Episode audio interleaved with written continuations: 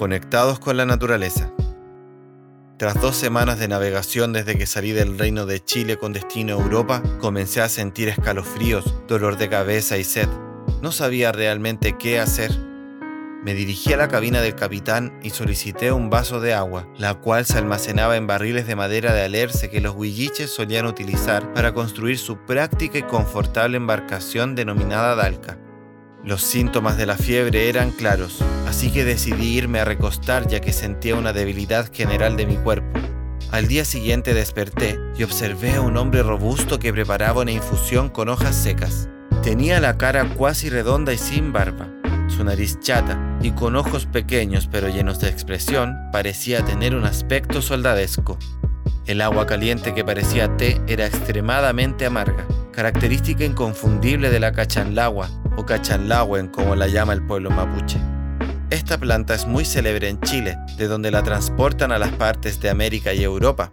Es una hierba que puede alcanzar los 40 centímetros de altura, con un tallo verde y delgado y flores rosadas. Es una febrífuga por excelencia.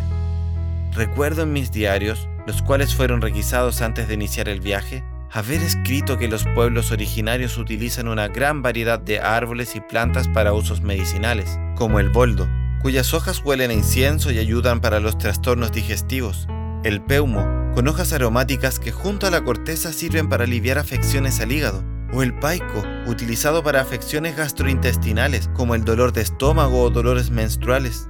Aprendí que estos conocimientos emergen de una relación de respeto, armonía y equilibrio con la naturaleza y forman parte de una tradición cultural por curar enfermedades.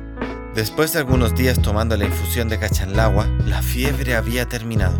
Me levanté y aún sentía el amargor en mi boca. Fui en búsqueda del tripulante para agradecerle su ayuda, pero no lo encontré. Caminé hacia los barriles de alerce y al momento de tomar el agua sentí un sabor tan agradable como si se acabase de coger de alguno de los hermosos ríos de mi Chile.